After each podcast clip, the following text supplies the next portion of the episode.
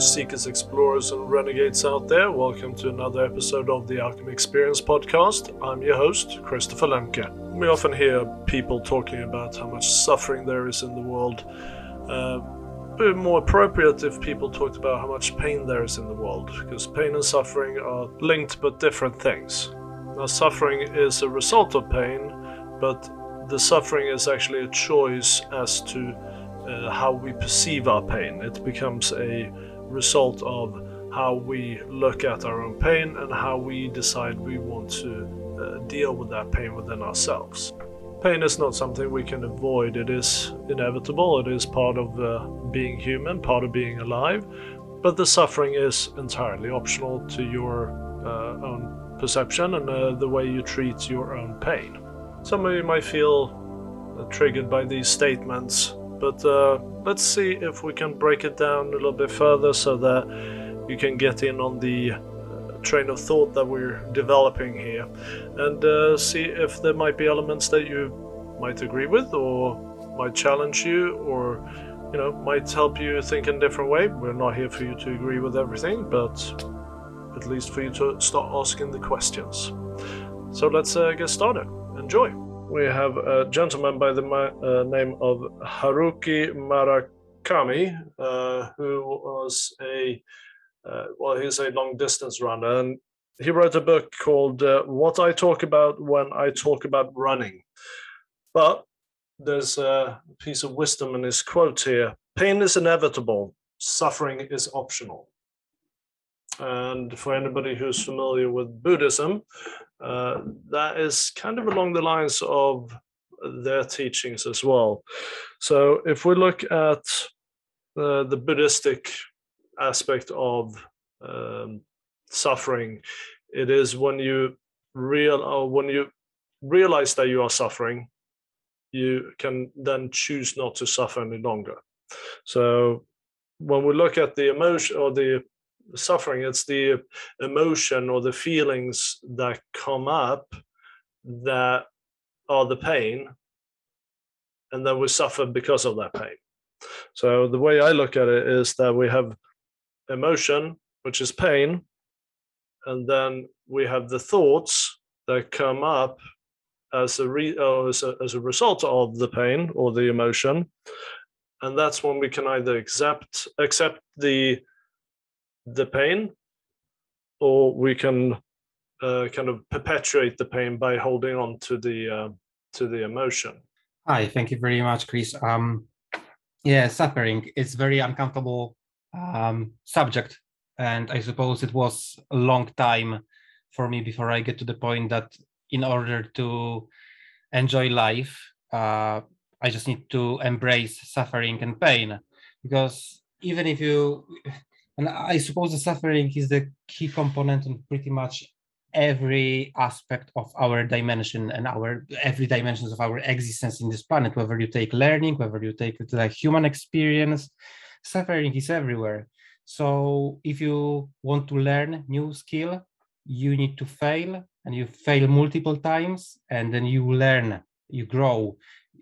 You know, uh, you, the, the best feedback whether you learn a new language, how to play a new musical instrument, whatever, the, the best feedback comes with from failure. Mm-hmm. That provides you with the best feedback, and of course, that failure it feels uncomfortable. Same when it comes to physical exercise, exercises, whether it's the running or you know martial art.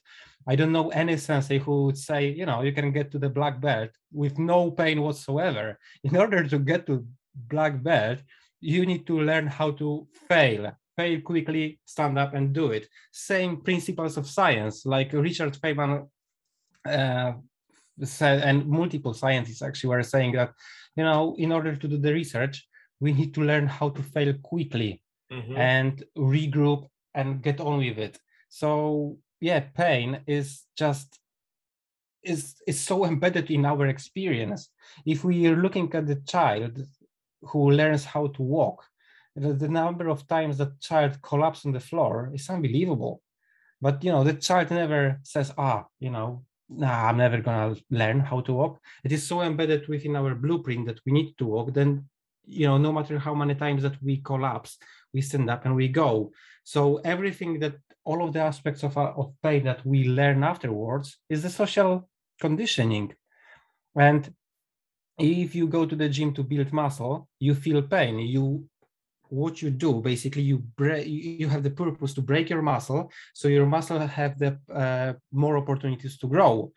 And when we feel pain we say oh you know my muscles are sore so but it's good feeling it's painful but it's good because it, they grow. But when we go through suffering that is not imposed by us then we label it as something negative. But well is it really pain that is negative or is your relationship with that pain? So that and that comes back to that um, buddhist perspective that you were saying that pain is uh, inevitable. inevitable but suffering is. It's just the relationship that we have with that pain mm-hmm. you know makes us suffer or no. So although it is um, very uncomfortable well if something is uncomfortable just throw yourself into it and get familiar with that pain. We get familiar how it, it feels and that's the stoic way. So i think that we had the conversation about the ryan holiday mm-hmm. um, yesterday and that that would be you know his thing to say. And this is exactly what my tattoo says here the obstacle is the way. It's just like if something feels hard do it. Yeah so the uh, yeah i was going to say if you hadn't mentioned the stoic philosophy i was going to ask you to uh, take, look at the uh, describe to us the stoic uh, perception of uh, of uh, suffering and pain. But absolutely it's the whatever we do growth is painful and it's how we move through growth and come over come out on the other side that is determining whether it's suffering or not uh, that's the way i look at it anybody else have any uh, p- perception that you want to share on pain versus suffering or suffering as as its own entity as well Millie? yeah this is interesting because um, i've came across some teachings recently that really focus on the on the free will and how um, at any point in life we can always decide that we prefer to go through uh, life uh, with ease and, and grace, let's say, rather than pain and struggle and suffering. Doesn't mean it will completely disappear, but then uh, these teachings that come from uh, Andean shamanism um, testify that you can at some point decide in your um, uh, in your soul that okay this has been enough and i decide to to choose uh, to to choose um, to flow and dance rather than going against the current. So in there there is that dimension of suffering struggle pain that uh, then that comes with an aspect of choice mm-hmm and I know that it's really um, it is really difficult. I'm like trying to wipe my head myself around this new concepts because what you feel, what you experience is true pain and and emotional struggle. Um, when you when you face something challenging, then you know it's true. You feel it. Uh, so it's about finding that micro space where you you can think, oh wait a minute, uh, if I have a choice, really, can I try to choose not to suffer or maybe not to suffer that much? That could probably be a good starting step. Um, so yeah. So, so so so yeah, there was just yeah that I think there is a dimension of of of choice to some extent. Excellent. Thank you, Millie. And I think it's interesting here now. We have the Stoic philosophy, we have uh, the Buddhist uh, perception of it, and now the Andean uh, shamanistic tradition. Um, and they're all kind of leading back to the same thing of choice, right?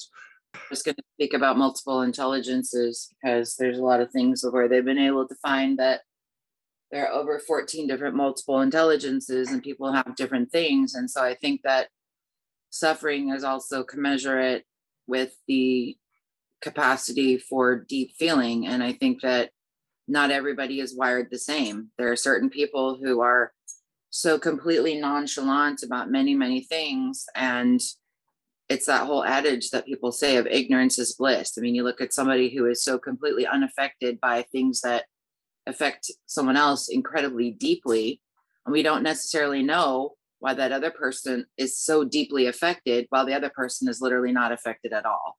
And so that's the part about where I think that, for example, myself, I feel things very deeply. I mean, one of the multiple intelligence is being able to feel in nature and in different beautiful spots around the world. I know that, for example, being at the Grand Canyon, standing at the, the mouth of the canyon at a sunset, it's one of the most beautiful sights to behold.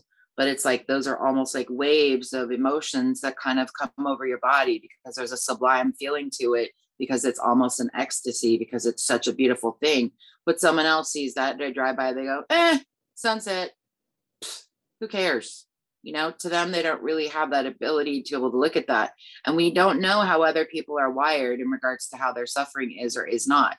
And so i think that you know you look at a lot of uh, you know different groups around the the world that take away mothers specifically so that little boys at seven years old are completely desensitized from anything that their mothers would tell them not to do.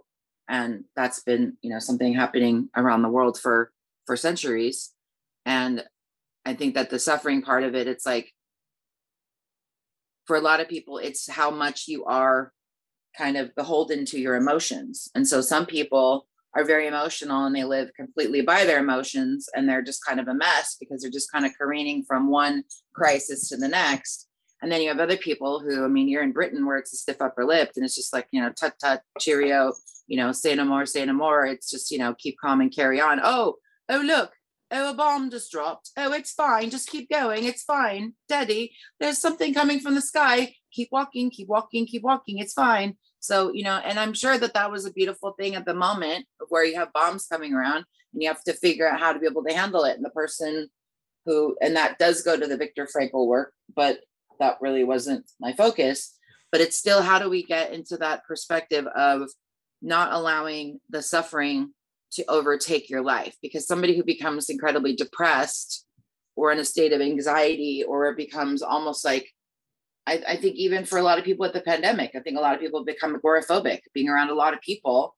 I know that over the weekend they were showing all sorts of college football stadiums filled with hundreds of thousands of people. And for the first time ever, it looked weird to see that many people that close without masks on, their, their arms out. It was just like oh my God. And we've been doing that since the beginning of time. It's just that in the last 18 months, we got acclimated from staying away from each other. So I think that there's nothing wrong with suffering. It is definitely a part of life. But I also think that the conscious path is to be able to find out ways to not allow that boat to be tipped over. It's how do you manage and process your emotions in a healthy way that they don't become maladaptive or an addiction or an obsession or compulsion because that's what happens to a lot of people. And I know as a hypnotherapist, that's really a lot of what you deal with is the maladaptive behaviors that people create based on their suffering that is actually not even related to the original suffering that they even had. Because being pissed off that your mom didn't pay attention to you and you're smoking, you know, that is taking something that's lit on fire and sucking it into your lungs, has nothing to do with your mother's breast. But for some reason, you've conflated the two. So now you're sucking on a cigarette every 10 minutes instead of a of a nipple. So it's like, you know, it's it's that correlation of where it's like, how did you compare them? Well, in the mind they got con- conflated, and now the hypnother- hypnotherapist and the psychotherapist has to come in and unravel all of that. Uh, but that that's uh, and that that's where we kind of you, have the pain and the the uh, coping me- mechanism for the pain, right? It's where we try to uh, uh, keep cheery and carry on and we're using the in this example the the cigarette as or the tobacco as a way uh, as a means to uh, cover over the pain and not allowing ourselves or not allowing ourselves to experience the pain and deal with the pain.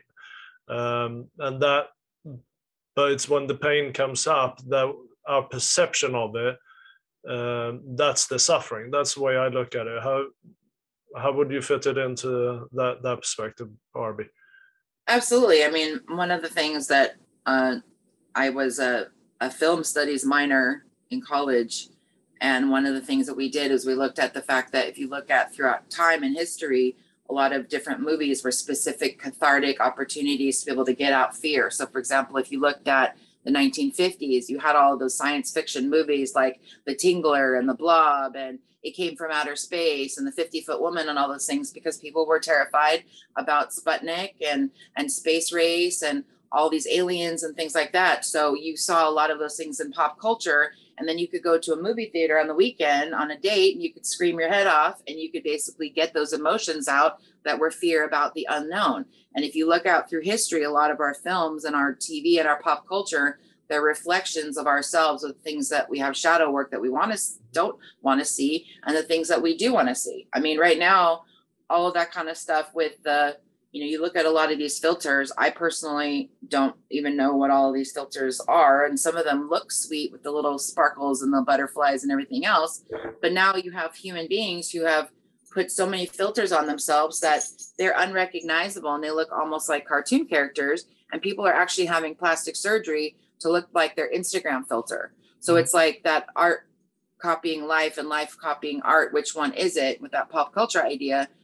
It's the kind of thing of where that is somehow a piece of suffering that oh no i can't be this real person in real life with my real body and my real face. I have to now have this false artifice thing. But now if i meet people in person they need to see this fake filtered version of myself too which isn't really you and it never was. But it is a form of, sep- of separation of those different pieces. And i think the the suffering comes because people long to be this idealized version of themselves and they're actually not. So then they start to feel like they don't measure up and then start having all these other places of where they find that suffering is optional.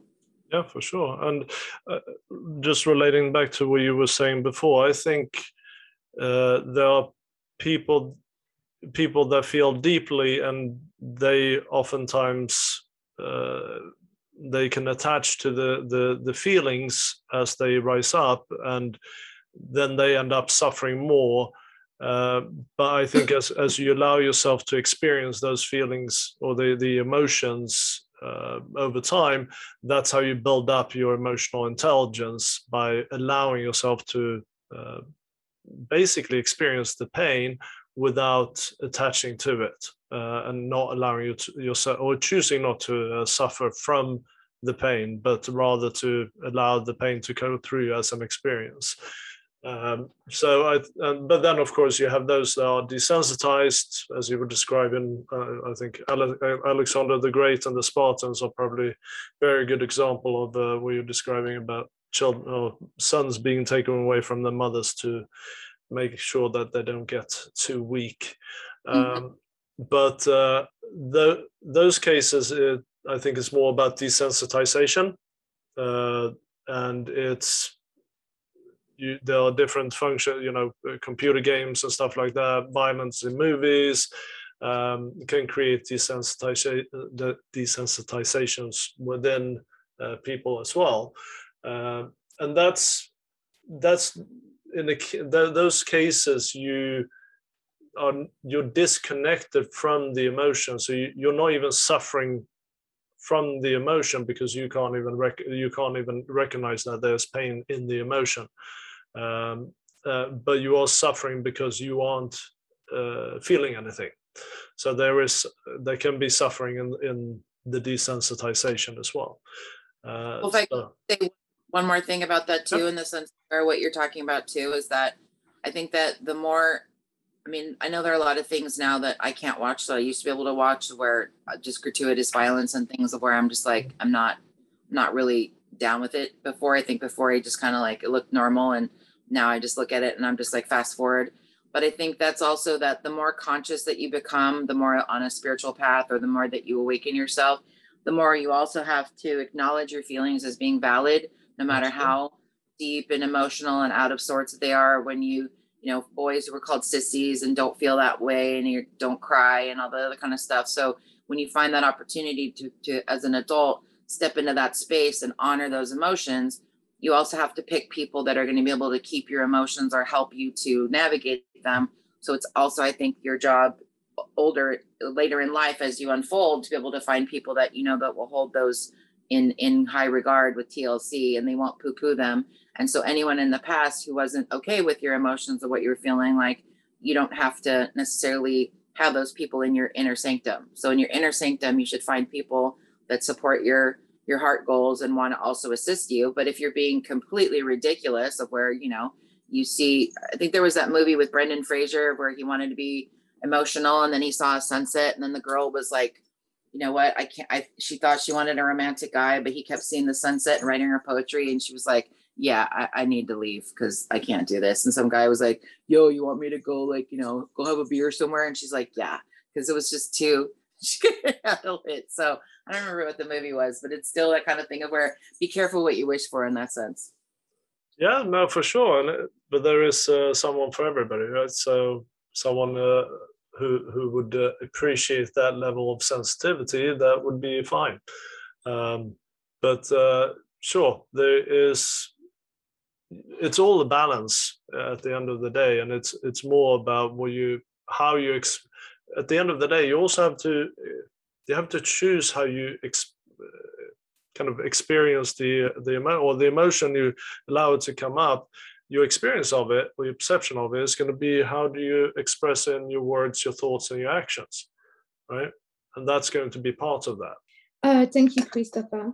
What i was um, thinking is also what came to mind was also um, Sri Kumar Rao has been uh, talking about that for some time and Eckhart Tolle even, even more, is um, regarding that suffering discussion um, about being in the now. So um, you don't oh, you don't necessarily know the bigger picture, and mm-hmm. what feels like something painful to go through, you don't understand why you have to go through this challenge, but it sucks and you don't like it but it actually leads you to something greater, uh, a bigger version of yourself, or you've just uh, acquired skills or aptitudes that will support you on a greater level.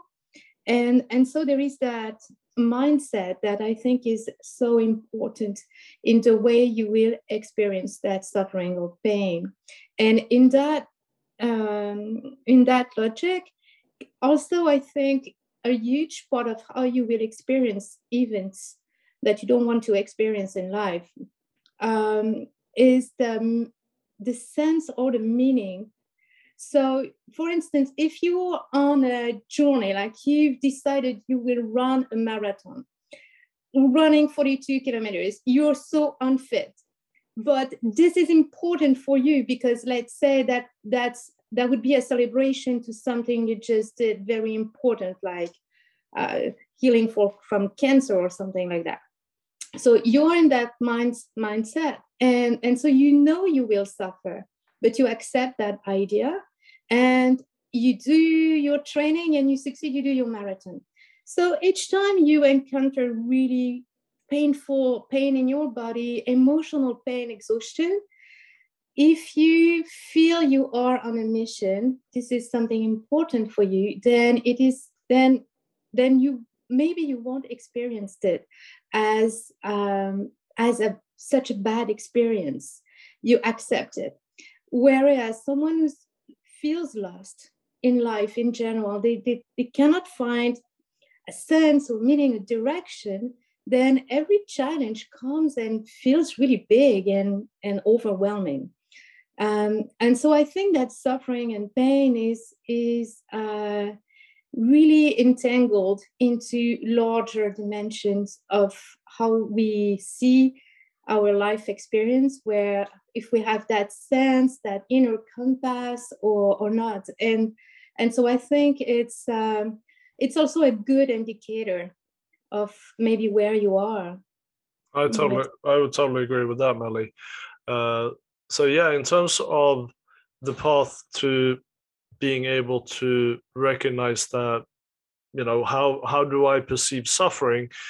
Uh, if we look at the buddhistic tradi- tradition uh, there they're talking about once you can uh, achieve right understanding, intention, speech, action, livelihood, effort, mindfulness, and concentration, then you will realize uh, your own suffering and you can then change your mindset about the pain that you're experiencing to not suffer.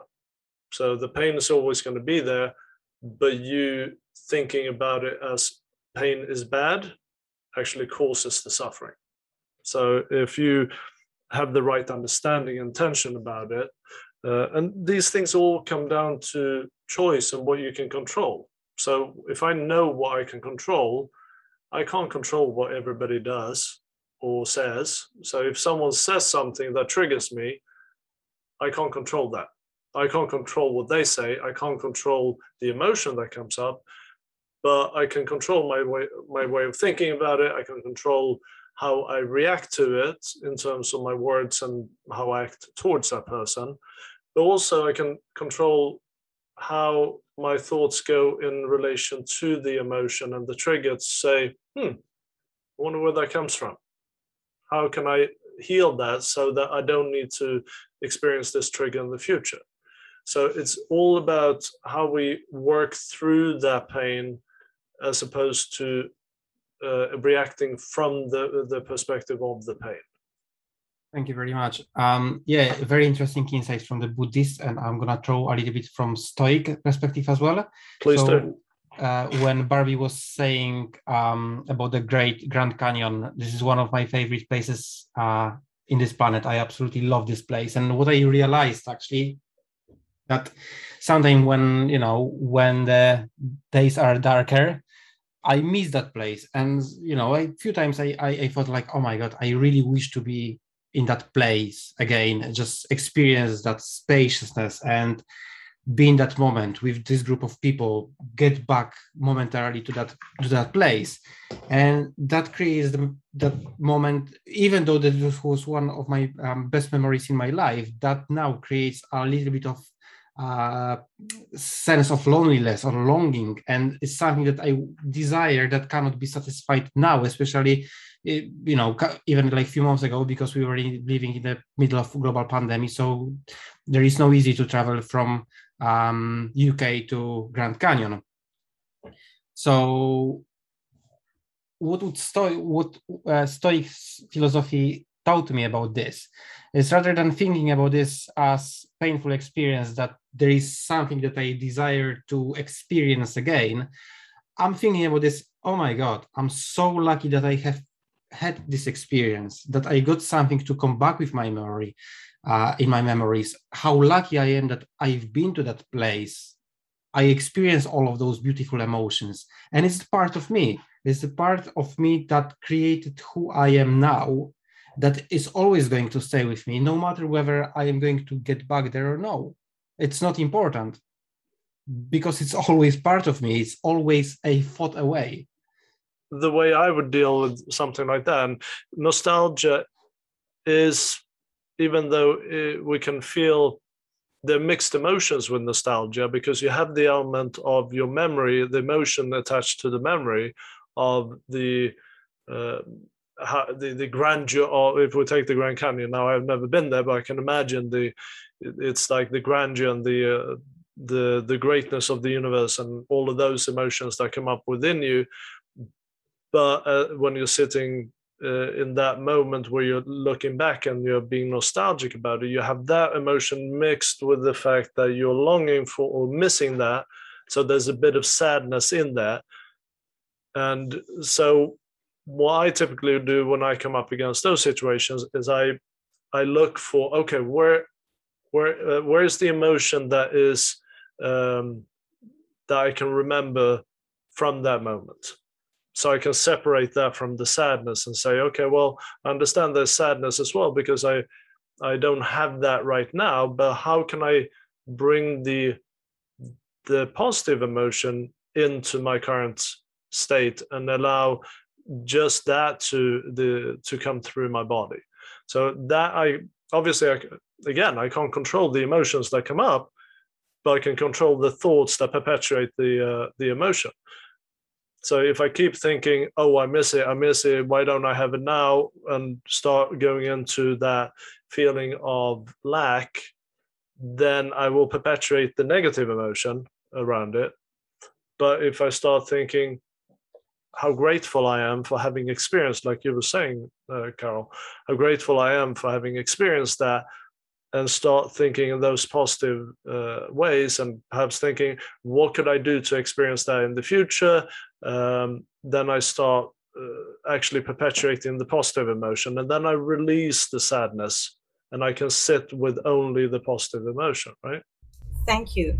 Um, yes well in my experience i have uh, lived since i was born into the um, pain thing because I, I have suffered from health issues throughout my life. Uh, so pain has been a constant. And it's interesting because, in the same way, the concept of pain and suffering has been changing and transforming. I, I like to call it that way. So, suffering for me this point of my life ha, has come, like uh, Millie was saying, uh, it's more like an opportunity, an invitation to meaning. Uh, it is a choice in the sense that there are certain situations um, in which I can choose, right?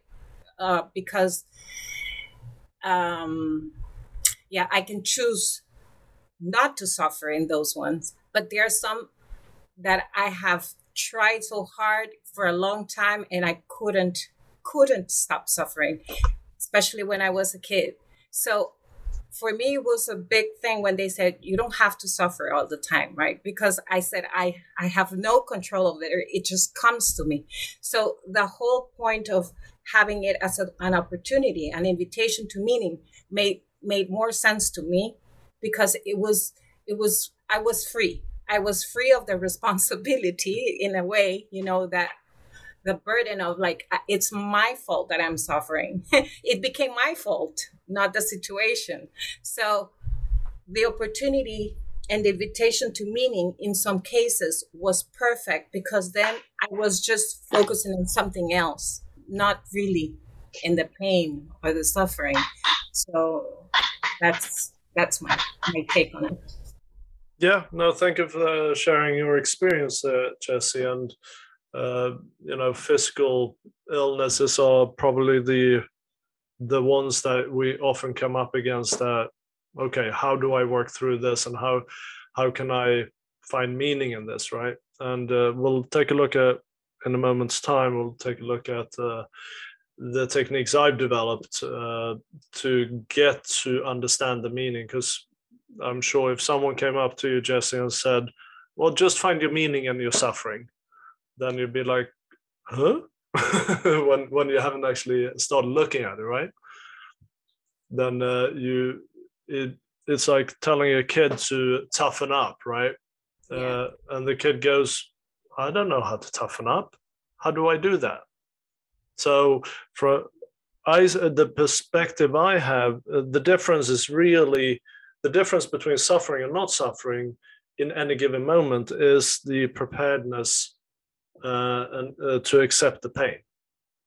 And how you can uh, you know prepare yourself to get into the stage of seeing meaning or accepting accepting that the pain is there and accepting that is something that you go through.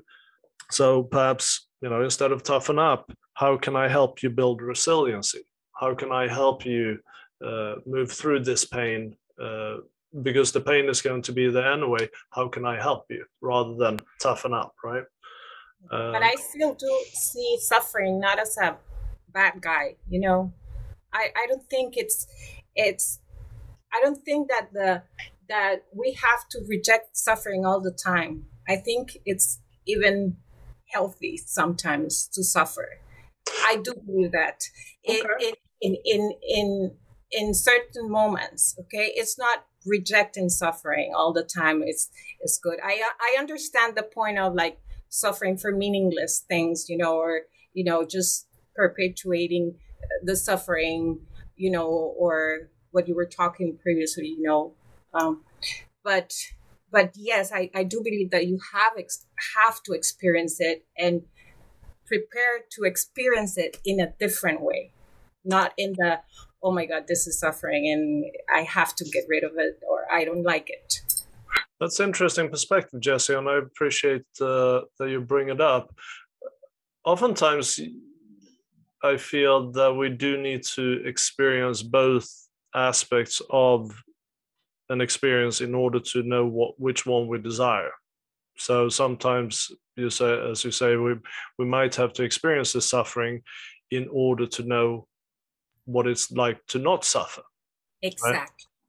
Right? Uh, but I the suffer I see I see that more perhaps as well. Yes, you're. Uh, I see where you're coming from in terms of experiencing the pain and experiencing the suffering.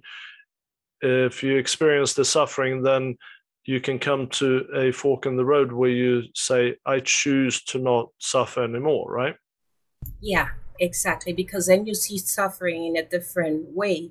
You right. don't see it as the enemy, as you are hiding from it. No, mm-hmm. you're there and it's there and you can deal with it.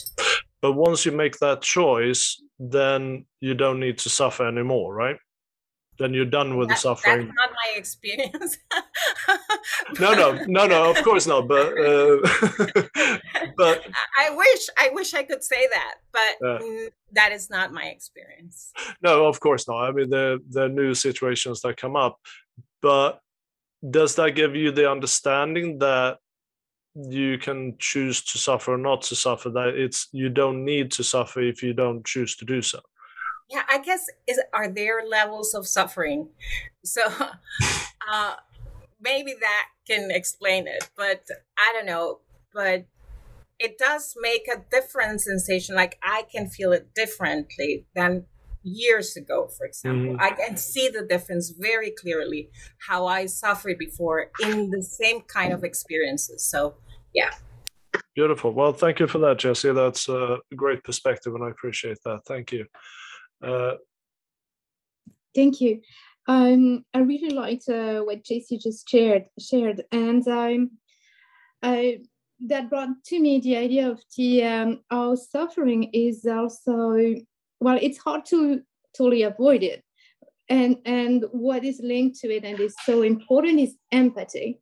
And I think um, going through some painful, struggling, suffering experiences um, uh, is also activating our empathy for others that would go through similar experiences and and thus put us in a, in a position to maybe help or support. So there is there is nothing that is um, totally dark into experiencing suffering because at the end of the day, being able to feel for others is something that is totally key in the way we interact with each other and in the way we build a better world. So at some point, the I, I suppose the idea is to to free as much suffering as we can from the human experience. Um, but uh, in the meantime, um, being empathic and being able to, to feel for others um, is, is incredibly important. And, and the other thing I wanted to, to maybe share was that often in life we define our who we are by the suffering moments and, and painful experience we've, we've gone through and and sometimes it's not serving us in the best manner in the way we act in our life today and and so i'm not talking here about really tragic events like losing someone you you dearly love but i mean um, little suffering experiences that you've been through in your life uh, you can sometimes when you are in a uh, more enlightened mindset go and revisit time and adjust with your new way of seeing things. Uh, adjust a little bit how you remember to add light to the memories and just those little adjustments into moments that you feel you still carry with you today and try to make them a little bit lighter um, can help a lot in can can can can take you a long way into into stepping in even more easiness and and flow into your life today. Um, so yeah just just that well i think the reframing of our experiences from a perspective of suffering towards a perspective of gratitude uh, i think that's what you're describing melly right uh, so looking back at yes.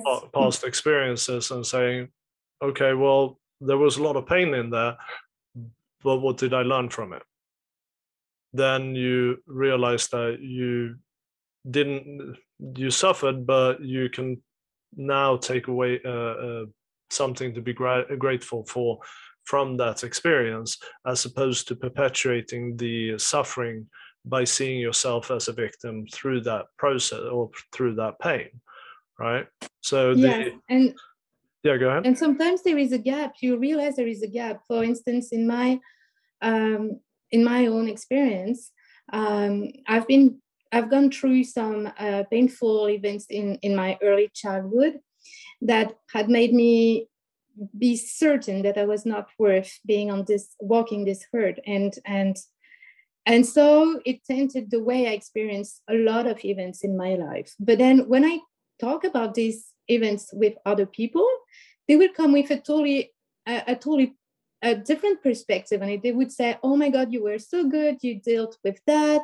How you you thought of that and etc but when i was doing it when i was in it to me i was i was absolutely terrible. I was doing things in a in a catastrophic manner. I wasn't good i was etc so you have this um this very heavy way of um you you're like you are beating yourself out of the all the time where people have another understanding of the situation. And then these gaps you know you can you can revisit them at some point of your life if you if you feel ready exactly. And uh, so yeah sometimes we we go through um, unnecessary suffering just because we are still tainted with heaviness by past events. Yeah for sure. And it's the uh, that core wounding that when we're going through as children that when we look back as adults we don't understand necessarily why we were suffering as children because we're now looking at it from a perspective of a an adult's uh, perspective as it were right? So the the suffering is really how we perceive our pain how we choose to perceive our pain. So whether that being a uh, an experience one goes through at the very at this moment or being a past experience it's and as you were saying there uh, Melly, that personifying with the pain only perpetuates it.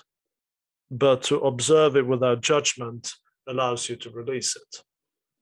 I think unfortunately most people suck at being able to model how to handle suffering for people. So that's oftentimes in the sense of where in your family of origin or other places, you don't have anybody that knows how to handle their feelings, and I think unfortunately a lot of the, you know, the ugly duckling stories apply for a lot of people who go into spiritual practices because you end up in families where they don't know how to handle their emotions and they're not demonstrating how to, and yours are inconvenient because they're too intense or they don't know what to do with that. So I think a lot of times that's a that's right there a kind of an impediment in being able to handle that. It's it's the modeling. I mean, it's the same thing. Like for example, I mean, with all uh, you know one out of two marriages ending up in divorce and things like that it's like you know we need a lot of good role models in this world. We need good role models for for parenting. We need good role models for for marriage. We need good role models for how to deal with suffering et cetera et cetera.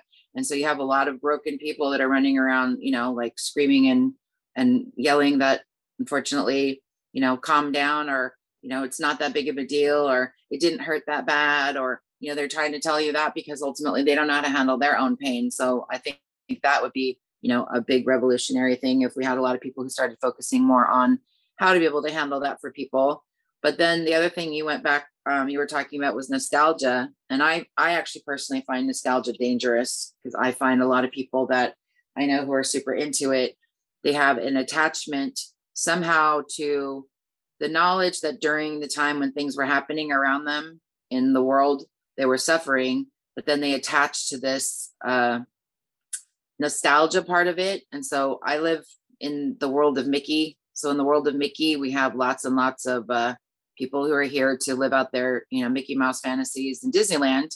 But ultimately, the reality is that, you know, if you had an alcoholic parent or you had this or that, and that wasn't my situation, I'm just speaking rhetorically, but you had those kind of different situations and then you go to the happiest place on earth and you do a spiritual bypass and you can smile and everything's fine and it's a small world and we're all friends and and you know holding hands that's not necessarily true. So i think that i see a lot of people who get into nostalgia it becomes almost a crutch for them because they end up kind of fixating on the idea that the good old days were so perfect and idealized and then when you really go back and you look at it it really isn't what they thought it was. So that's where I think that grasping for straws for things that you think are going to kind of change your perception and sanitize it that also is just as as bad to me because then you're going to ultimately find it that if you've swept it under the rug eventually it's going to be under there and it's going to be bigger than you thought it was uh, when you atta-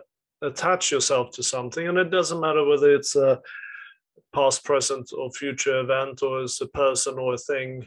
When when you create that attachment, then you create that uh, you attach your happiness to that particular thing, and once that thing doesn't exist anymore, that then your perception of happiness disappears as well. So uh, I think it's valuable, perhaps, if you if you've experienced happiness at some point in the past and you're sitting now where you have no uh, or you can't feel happiness to just to evoke the feeling within yourself so that you can hold it in your present moment then thinking back to that emo- or to that event and just just to allow you to evoke it within yourself and then release the actual memory and hold that feeling within yourself in the present moment.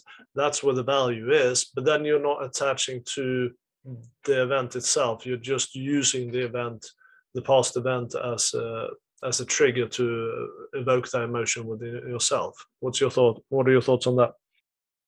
Yeah, I would I would agree with you, but I, I think too that it's uh it's the awareness of it that is the first thing because a lot of times I think that that's the the bypass is to go into the the thing that oh isn't this sweet and you know, they talk about oh as American as apple pie well, I know that if you go to Alaska, you find out that apple pie was there because um, there's so many fascinating stories about Liarsville, about the, all the people during the Golden Staircase in 1800s who had to bring their 2,000 pounds of stuff. Otherwise, they got snowed in for 10 months. And an apple pie meant that the uh, prostitutes at the brothel basically they put them together. And the first millionaire in Alaska actually didn't make money in gold. She actually made money from all the leftover canned goods that people had and she ended up making pies for people and she ended up cashing in their misery and suffering into a lucrative business. So it's like you know like they always say you know one man's treasure is another man's trash. It's that kind of thing of where you recycle it. So you can always look at different facets of it. That's why a diamond is so beautiful. You look at a diamond on on one facet it's red on the one facet it's orange on one facet it's yellow. There's so many different facets to it but you know, if you just look at it as just a diamond colored and it's clear, you're missing the point. Once we can observe, uh, and uh, you guys have heard me talk about this a lot as well, but the if you perceive your experiences from your awareness as opposed to being the emotion, then you can choose how you perceive that emotion in itself. So if you have sadness coming up, instead of moving into being the sadness and being the thoughts that come up relating to the sadness, uh, observing that sadness from your awareness, saying, I have sadness coming up, I feel the sadness, it's painful, but I can now think, I can now direct my thoughts, not in not directing your thoughts like to get rid of the sadness, but to understand the sadness in it uh, and where it comes from and so forth. So I think a lot of times where we go wrong, where we try to get rid of the pain, we create more suffering because we are kind of going into the uh, love and light way of uh, kind of moving through emotion that as long as I think about something else positive, then the pain will disappear and I don't have to experience the pain. But the whole point of building the emotional intelligence is to experience the pain. And uh, Melly was talking about uh, uh, empathy and compassion before, or empathy. Um, the only way to experience empathy is, or empathy is essentially experiencing the pain or the emotion that someone else is going through uh, without necessarily um, holding the pain of that emotion. But the only way for you to recognize that emotion is to having had that experience yourself so that you can actually name it so the the the more emotions that you experience and that you can name the better your emotional intelligence becomes and more uh, empathic you, uh, you actually uh, become towards others because you you can now relate with them uh, relate to them uh, at a different level. So in terms of observing these emotions from that awareness as opposed to directly jump into them and be that emotion is a practice that we, we get through mindfulness and meditation because when we're sitting in meditation we, we kind of uh, we, we become aware of ourselves from a different perspective uh, and we can observe our thoughts and so forth. So the so what why the techniques i use uh, as i promised before i was going to talk about is to show look at the uh, you know have compassion for yourself and the the uh, uh, the emotion that comes up and accept that you're having the experience uh, and forgiving yourself for you know whatever you you know oftentimes we can have uh, the emotion comes up we have a thought and accept that we have that thought but a lot of times we beat ourselves up uh, saying that oh i shouldn't be thinking that way. But accept that we have that thought and forgive yourself for that and say okay well i recognize i had that thought. Now i choose to have this thought and understand what the what's the the the gift or the the um, the lesson that I can get from the the emotion as it comes up. If you can go through all those things, then the suffering doesn't necessarily need to be there. You get the experience out of it. This is very wise, Christopher, what you're saying. Of course, not that's I'm I'm not discovering the America of saying that, uh, but of course, what is uh, really important as well is the fact that a lot of people try to defeat um, the negative emotions with something positive. So they are striving for happiness, and sometimes the happiness is this uh, is that you know that that goal. First of all, a lot of people cannot define what the happiness is. Mm. So you know how we can strive for something that we don't know what it is because sometimes in our daily life that we lack this awareness and understanding of what is going on within us we are so detached from happiness that we cannot even tap in like what does it mean to be happy? So rather than striving for happiness the contentment is something that we should strive for because the contentment with the fact that we are alive we experience emotions the contentment can go be achieved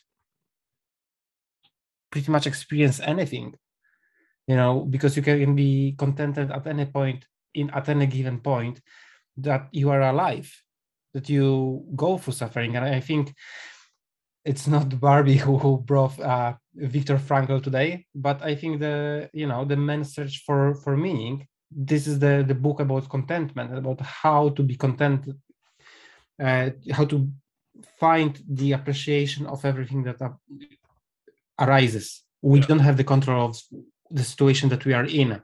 Mm. So sometimes it's about getting as comfortable as we can in the most uncomfortable position.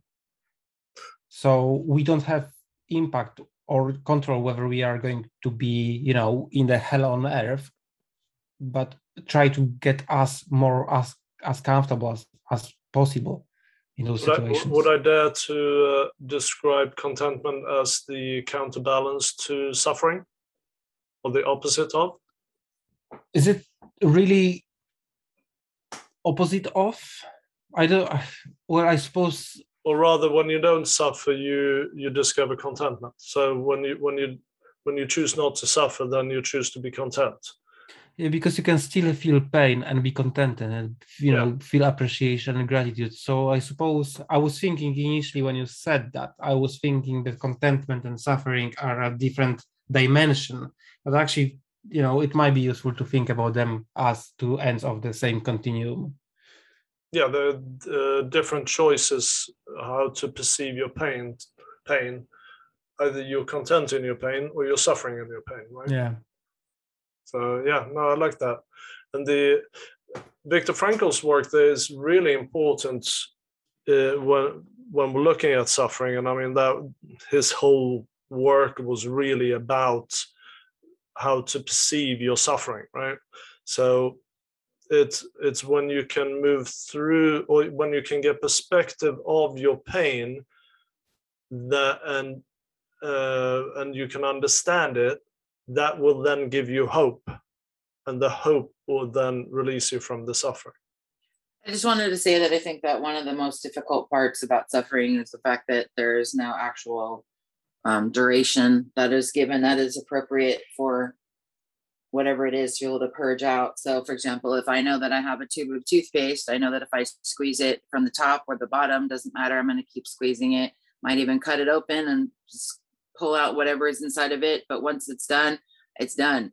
A lot of times, grieving and and suffering and things like that, people aren't clear as to how long it is. But I mean, you see people where you know there's certain women that their husbands die, and then after that they become widowers for they wear black for the rest of their lives. I mean, I think Queen Victoria did that, and other queens throughout time and things like that, where just they're just in mourning for the rest of their lives. So to some people that's decorum, and other people it's a it's the way that they feel about it. So if you have a child who has a situation where they have a temper tantrum, we usually give the kid a certain amount of time. And then after that, they, we tell them that you should be over it. But it's like, how long does it take for it to be over it? The child is going to be the person to determine it, but the adult needs the child to get in the car and go to school and smile and be compliant and get in, you know, and be well behaved at the store. And they need to have this. And, you know, I mean, I remember watching a whole thing about advertising, and they were saying that in cereal aisles, at least in the United States, um, where there's a lot of sugar and salt, in cereal aisles, they deliberately put all of the sweet, horrible cereals at the very bottom that are close to two to five year olds so that when they're walking by, that's exactly where their eye level goes to. And I can't tell you how many times I've seen those little same little ones who will literally throw themselves in the middle of the cereal cereal aisle that they have to have Froot Loops and they get their big boo boo tears and they'll basically, you know, stomp their feet and they throw a temper tantrum. And then the mom is embarrassed and then she just throws the Froot Loops into the cart. And then the kid figures, ha ha, I got you. You basically, I know your weak spot. I know how to get Froot Loops. Now I know how to be able to throw a temper tantrum and you're going to be embarrassed. And so you're going to give in. But it's the, it's that kind of stuff in the sense of where when is enough. I mean, there's no prescription of the fact that, oh, you know, your dad died. So oh, you get three months to be able to grieve it, or you get this amount of time to be able to suffer over it. But now that it's six months over, yeah, he died six months ago. You should be over it. So I think that's the part in, in our own exploration of our own suffering to see about where I know that, you know, they talk about suffering being optional, but I think that ultimately it's still, there are all these different people that are walking around with different phases of suffering and pain, but we don't necessarily know what percentage of their process has been taken down to that space. We don't know if they're in the beginning of it or the end of it, but you know, you look at the suicide rate in the last couple of years. I mean, that's definitely gotten a lot higher in the sense of where we didn't have those same situations. So it's still allowing people to have their process, I think, is also important.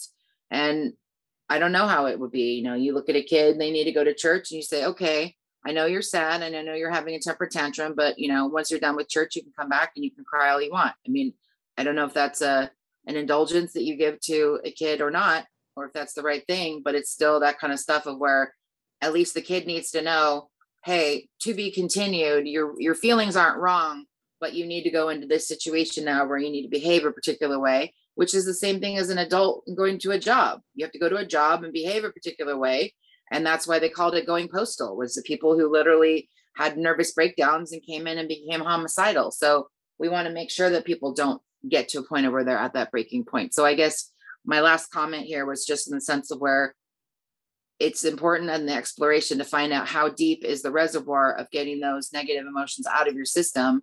And then from there you can be able to work with them. But if they are half chopped off of where you get to express them 50% and the rest of them you have to stuff down or or sublimate or you're told don't be angry or don't act like this or don't frown then that stuff is still stuck in there and it needs to have an opportunity to find a way to get out. There, there is the different or the challenge of having so, allowing someone to move through their pain because you know grieving is a series of pain that you go through and i think there's seven different stages or something five different uh, depending on what school you subscribe to. Um, but it's the how you perceive yourself at each of those stages or perceive your own experience on those stages that is going to perpetuate or establish the suffering. So if you're uh, you may one stage you might move through quicker because it's you don't perceive it as as relevant to you and another one's can take a lot longer because you find yourself victimized in that stage. So uh, i think at I don't know, you know, it's it's based on the individual situation, but oftentimes sitting down and allowing person to express themselves uh, can at least dissipate the situation at that stage um, and allow them to express their emotions and and perhaps give them the choice to say, well, this is what suffering is. How do you want to move through this emotion? and uh, you know work with them through that so yeah no i i know having children and having temper tantrums in restaurants and uh, in the supermarkets it's a challenging situation say the least but not suffering for the kid only it's suffering for everybody else around as well so how, how do we choose to move through that and how do we choose to act think and uh, speak in those situations yeah, thank you. Um, I wanted to challenge a little bit um, the control part of the discussion we've had because um, I think that thinking that we have no control about something is part of the suffering. And uh, because to some extent that means that we've lost our seniority, we've we've lost um, the power we can have on on thing. We forgot and and i think that is a big part of the way we experience and the painful way we might experience something so so I, I, wanted to challenge that because i think that at any moment we always have a, an incredible control about how things can go from that point on and how we can experience it. So so that was just that because um yeah feeling that you have no control and so you wait and it's um it, it might just be it might just be an illusion a persistent one that feels really real but at the end of the day that we can disentangle from whatever is upsetting us and and find our way back to our power and and pause and say wait a moment I, there is a silver lining into this there is a good way to go through this um, I'm saying that, but I'm, I'm just, I'm not saying that I'm the best at it. It's just, I, I maintain that idea in, inside of me. Could I suggest um, perhaps it's a, a question of understanding what you can control and what you can't control? Right. But at the end, like, um, th- this is a difficult topic, but let's say if you lose a child, and this mm. is the most tragic thing, you have still some parents that will create nationwide uh, nation, nationwide networks of preventing drunken uh, uh, what do you say in english drunken driven um, because that's how they lose their, their child. So you can transform and save children's life from your own incredible tragedy. Or you can just really go through life with that. And so so that's where there is that sort of always choice. And there is not one way that is good and one that is not but uh, depending on who you are, who your uh, life experiences, your life trajectory, then you can always make, I think, find a way to make things uh, give sense to what is happening to you. And the sense we've talked about it, you talk about it, I think is most important. It's really key. And, and the other thing I was also thinking is that that relationship with time, in the way we're understanding from recent science, so I'm taking Newton and so, it's that time is linear. But it's been proven again and again in most recent years, especially thanks to quantum physics, that it might not just it might not be that way. And the way we experience time might be just much more complex. We might be interacting at any moment to different dimensions and simultaneous, simultaneous uh, streams of time, past, future, present. So it, it might just be just much more complex. And um, that might be free a lot of upset, upsetting feelings we have about time that it's been that much time I haven't seen uh, these persons or, uh, um, you know, so it, it's going to take so much time to get to that point in my life. So the relationship we have with time, I think has, uh, has can be healed a little bit and, and ease a lot of the upsetting way we experience things. So that relationship with time is, I think, entangled in a lot of suffering in humanity. And actually, the more this new science, a new way of experiencing um, our relationship with time is going to probably free a lot of um, a lot of pain. Well, I think the there's uh, the choice how how we perceive or how we move through a difficult situation. Uh, so once, for most people, we most people don't realize that they don't even have a choice. Uh, I've been there, done that. You yes, me you move through your pain and you suffer through it, and then you just try to get rid of it as quickly as possible, as opposed to understanding that you have a choice. And if you have if you understand that you have a choice then you try to move through it in a way that is going to be most beneficial to you. Um, so if you take your example Emily of losing a child in a, a to a, a, drunk driving accident um, you have the parents that decide to make their child's death uh, count as in to help others or to help prevent or to help other parents that are going through it. The pain is always going to be there but they are using that pain to then fuel uh, their energy to uh, prevent and help others. Um, and then there are some that choose to experiencing it through suffering and that's the choice we have and uh, you know accepting that we do all have that choice and that there might be some that suffer for a period of time and then move into a stage where they say, no, actually, I choose to do this instead. Uh, so at the end of the day, it comes down to a choice, and it it is once we understand what we can control about ourselves that suffering we don't need if we don't if we, we we can choose to perceive our pain from a different perspective then we can release ourselves from the suffering part of it. The pain might still, or will probably still be there, but it's the way we look at the pain that will change.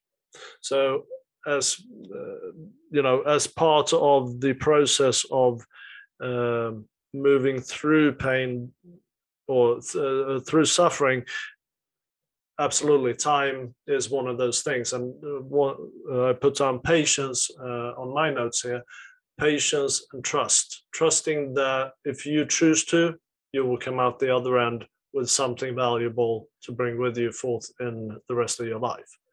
Uh, there will still be the pain, there'll still be the loss, there will still be all of these different aspects of it. But you, depending on your perspective of it, you can gain something from it as well. For anybody who is suffering out there, there is help for sure. You know, go and see a uh, professional, you know, psychotherapist or psychiatrist, whatever it may be. Open up to your friends about your suffering. Uh, try to uh, get as many uh, different perspectives of your suffering uh, as you can.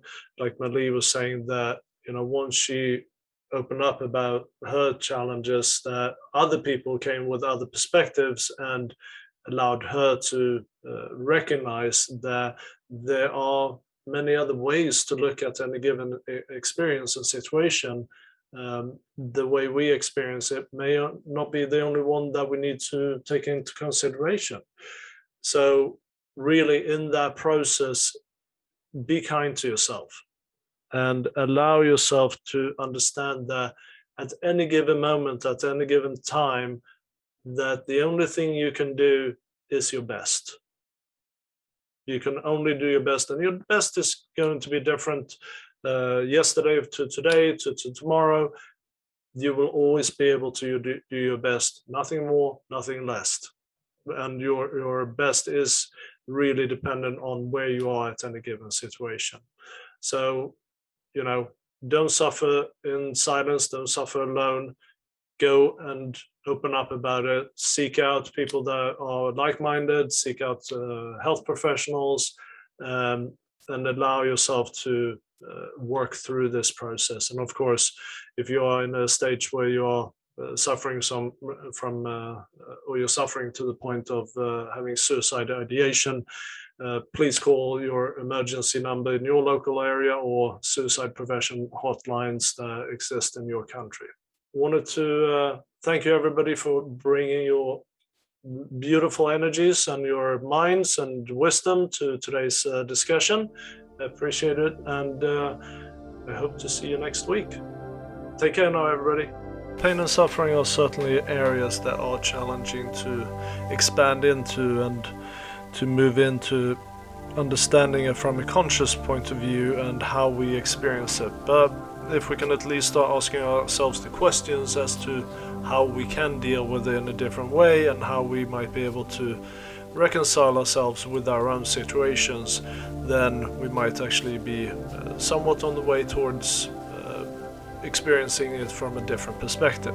If you want a safe space to work through some of uh, these challenges and uh, some of that pain and uh, perspective, get some perspective to that pain, uh, by all means, give us a shout and contact us through thealchemyexperience.co.uk and uh, we'll offer you a 30 minute free consultation to see if we are the place for you to work through some of those experiences and uh, to gain that perspective.